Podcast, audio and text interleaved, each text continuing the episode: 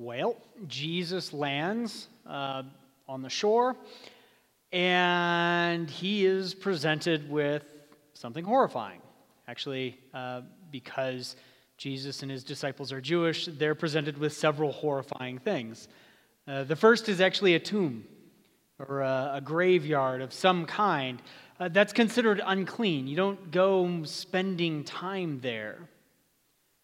Uh, your, uh, the, excuse me, the uh, Jesus also landed in Gerasenes, probably. It's a little trickier than that. Uh, this is also Gentile territory. You're not really supposed to spend much time there if you can avoid it.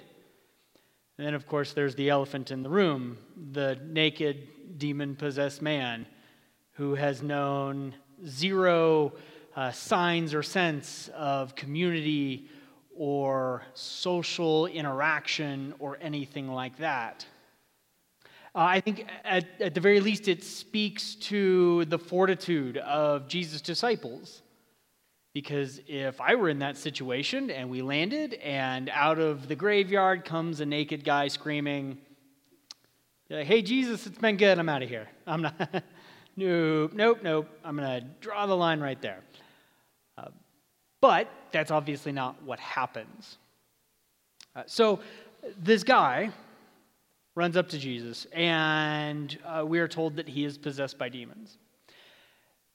And right away, like that concept, even just the word demon, is multi-layered for us. There's always some kind of baggage with that.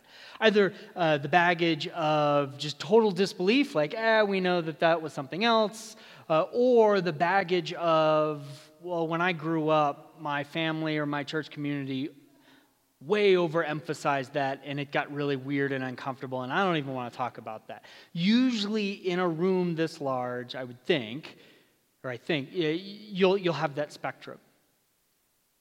Uh, so we're going to talk just very briefly about that whole idea of demons, demon possession, or whatever that is. We don't have time to really get into the mechanics of it or or anything like that, and besides, I don't really know. Um, sometimes when the New Testament writers talk about a demon possessing or demonizing somebody, the language that they use sounds like something that we can explain as modern people. I'm thinking of uh, one time in particular, and for the life of me, I can't remember the reference, um, but it's very clear that the person that they are talking about and describing as having a demon probably just has epilepsy or some kind of seizure disorder. Because when you read the description, and with modern knowledge of how the brain works, that's just what it sounds like. Other times, the demonized person or the demons acting on behalf of the demonized person take on a kind of personality. Personality that can communicate but is subhuman, meaning in the sense that they are incapable of, of acting kind of autonomously on their own. They're incapable of creating. And when you start getting into that territory, I think we're actually talking about something very dark and evil. I think that's the case here. Um, the, these demons take on a personality. They, they recognize who Jesus is. They have certain kinds of desires just for like self-preservation. And if a person or human being even only acts out of self-preservation, we might say that they are not acting fully human. But then there's a whole other layer here, because Jesus asks what their name is. And in the ancient world, and really in the modern world, uh, if you know somebody's name, you have a certain kind of power over them. And that makes some intuitive sense, because if I just were to say your name, just instinctively you will, your head will snap toward that direction. So Jesus asked their name, and apparently their name is Legion. Um Luke, the text for today, is written in Greek. Legion is not a Greek word, it's Latin. And there is one entity associated with the word legion that we have all heard of. That is the Roman Empire, dividing their armies into legions. Uh, and in fact, just south of the Gerasenes, or uh, the opposite side of the Sea of Galilee, uh, there was uh, Legio ten, Legion ten, known as Fretensis. They, uh, their imagery, their not really iconography, but their um, the images that they use to identify their legion are full of like uh, seafaring things, like ships and pigs, which is interesting. Um, primarily because Roman soldiers loved to eat pork, and I get that. We're good. I I identify with that. Um, now that leads into some other weird questions. Like, wait, is this political commentary rather than a story about a demon? So as best I can tell, it's both. It would be like if, uh, say, at the uh, at the zoo, an elephant broke out of its enclosure and did a bunch of damage, or a donkey broke out of its enclosure and started kicking a bunch of people. I could take that story, and I could tell two stories. I could recount the events, and then I could also make it political. Elephant and donkey being about the Republican and Democrat parties, respectively. I suspect that's what's happening here. The demon identifies himself as Legion, and that's just too good not to put in. So this is, a, on, on one hand, a story of Jesus and his power over the dark, weird, demonic powers. This is also political commentary. Because, as it turns out, that nearest legion, Legion ten, was instrumental in destroying the city of Jerusalem and its temple. There's two stories going on here. Now we're going to add a third. So this guy runs up, he's like, ah, and, and then the demons are like, just don't send us back, send us back into the abyss. And that leads to another question. What is the abyss? I don't know. It's someplace they don't want to go. And the demons say, hey, send us into that, that herd of pigs or that group of pigs, and the pigs all rush down into the water and drown, which is weird for two reasons. According to my research, pigs are not a herding animal.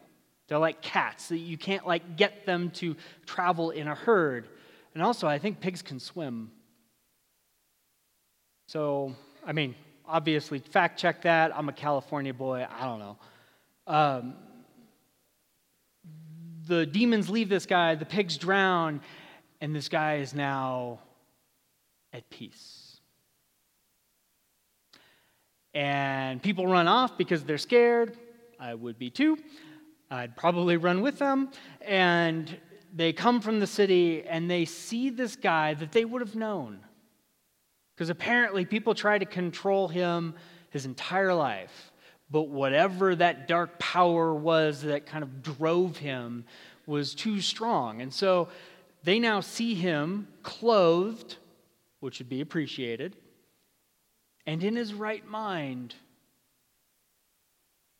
And they see the pigs that are gone, and they do not want anything to do with Jesus because they recognize his power.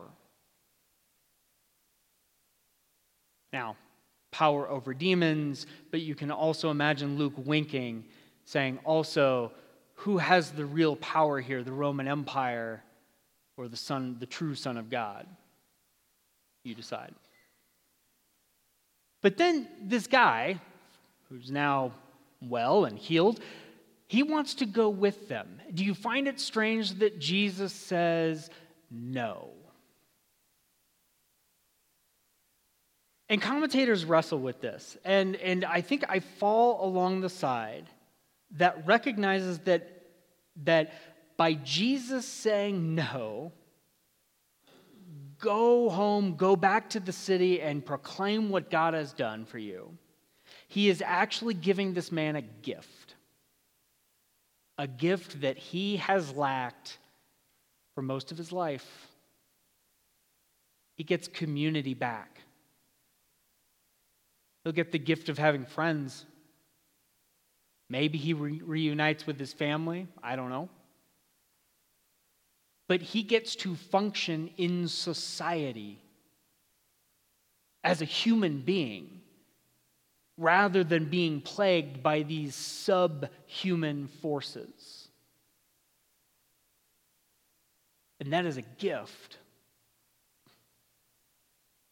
I have no idea if this is what they intended, but I am very grateful that the people who put the, together the lectionary had that reading in Galatians as well, because the Apostle Paul makes this outrageous statement. There is neither fail, uh, male nor female, slave nor free, Jew uh, or Gentile, Greek or barbarian. Those are the dividing lines.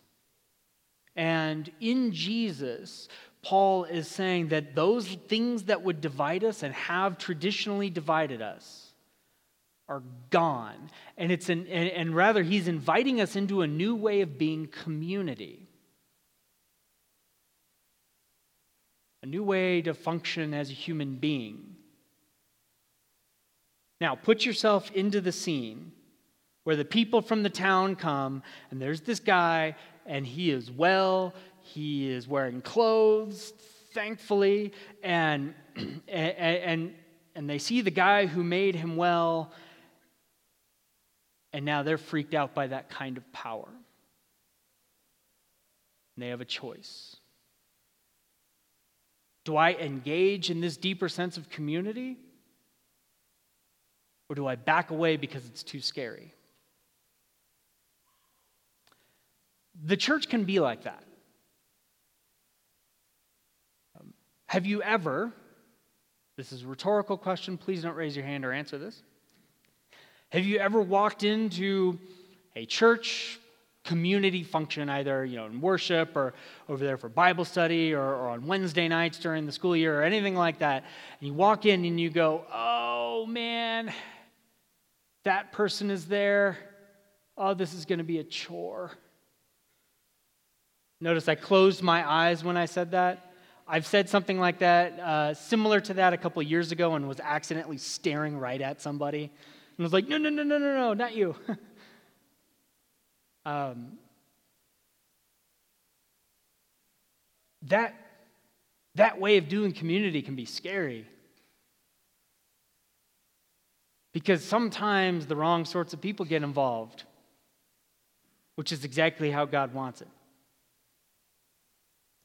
Sometimes when we are confronted with the power of the gospel as it has gathered everybody, gathers a diverse group of people with opinions that you consider wrong, or ways of being that you consider taxing, or pasts that are scary, or present situations that are horrifying. We are presented effectively with a choice. Do I take a step forward? Or do I run away because I feel a little too uncomfortable with it? The gospel of Jesus is an invitation to take a little step forward, a little step closer, recognizing fully that it is horrifying. I would imagine that at some point during this conversation, some people, maybe some situations, have come into your mind. Sometimes, of course, boundaries need to be drawn. I'm willing to tolerate this. I'm not willing to tolerate this, because if I tolerate this, it will destroy me. That's not what I'm talking about. But maybe the Holy Spirit has identified someone or, or people that he is encouraging you to engage in Jesus' name. And that's a good thing. Because think about the beginning of this story. Jesus steps into something horrifying. A graveyard, a possessed naked guy who has not been well for a very long time.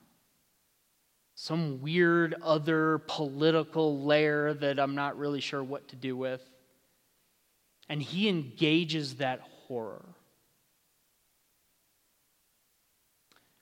I, I was reading something, uh, uh, or came across something earlier this week that um, it, it was kind of about crucifixion and in like a broader Roman sense, and and uh, the the writer was specifically trying to drive home this point that it was meant to be horrifying, in the sense that it is truly horror. And he and as as he laid out his argument, he he did because um, when you talk about crucifixion, you have to talk about Jesus at some point.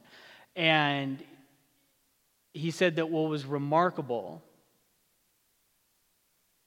is how Jesus engaged that horror, and how Christians immediately after were willing to recognize that horror. Jesus engaged that horror for us. His body was just obliterated, because that's what crucifixion does, in that horror for us. And when he was raised from the dead three days later and this new reality broke in, it redefines who we are as fully, truly human beings. And fully, truly human beings can engage that terrifying thing we call community, can step toward the people that make us nervous, can learn to love those around us that maybe are hard to love. Because after all, Jesus loves you too. Amen. I invite you to rise.